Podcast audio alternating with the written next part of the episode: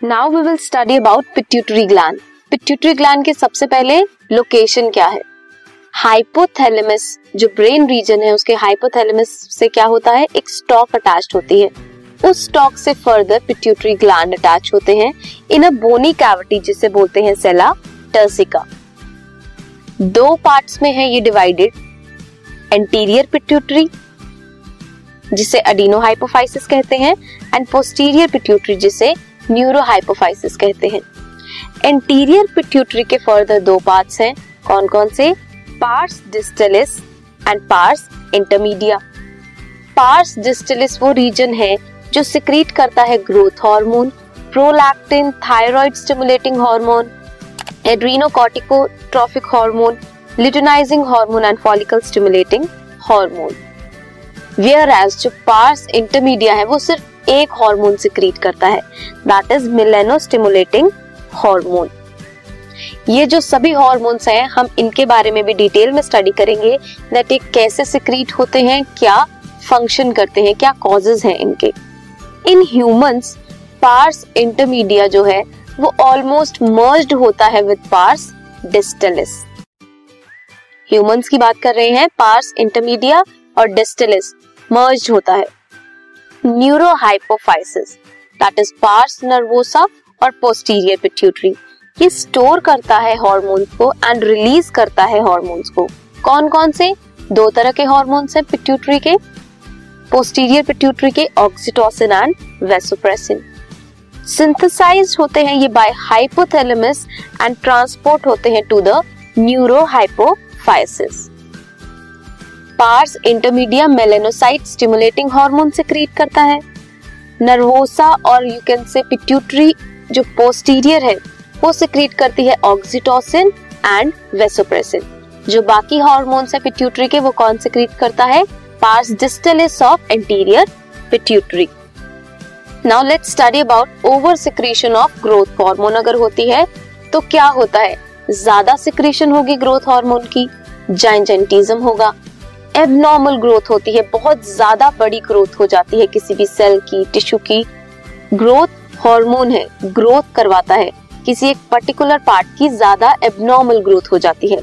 अगर low secretion है growth hormone की देन स्टंटेड ग्रोथ होती है मींस ग्रोथ रुक जाती है। ड्वाफिज्म होता है।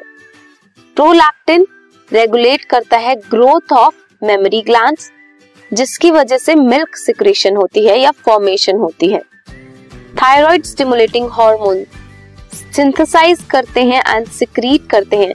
स्टिमुलेट करते हैं synthesis and secretion of thyroid hormones जो कहाँ से प्रोड्यूस होते हैं थायराइड हार्मोन थायराइड ग्लैंड से.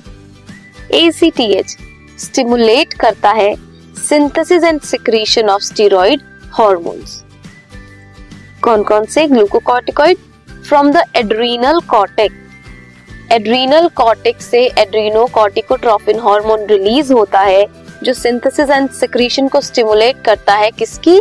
स्टेरॉइड हार्मोन्स की और ग्लूकोकॉर्टिकॉइड्स की।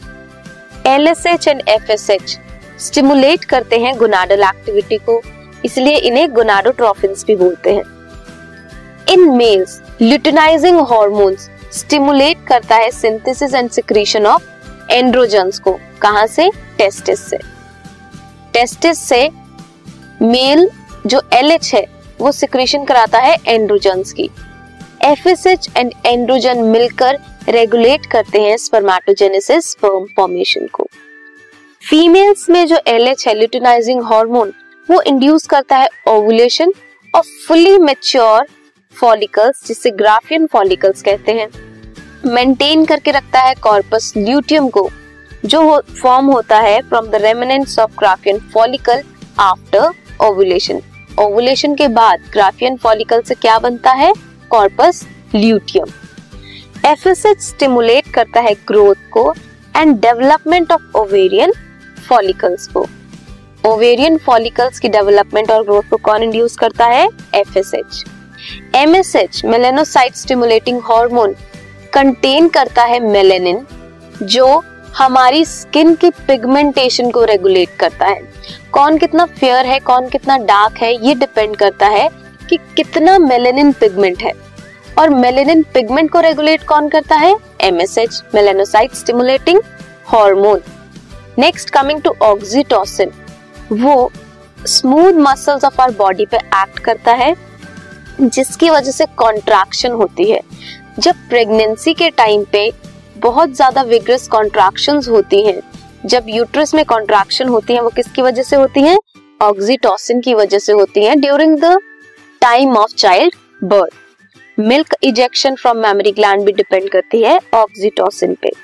वेसोप्रेसिन जिसे एंटी डायूरेटिक हार्मोन भी बोलते हैं that mainly act at kidneys stimulate करती है reabsorption of water and electrolytes by the distal tubules and ये हेल्प करती है in the reduction of loss of water through urine इसे बोलते हैं डायूरेसिस वाटर के लॉस को in the form of urine जो प्रिवेंट करता है, उसे बोलते हैं डायूरेसिस उस प्रोसेस को. कौन करता है?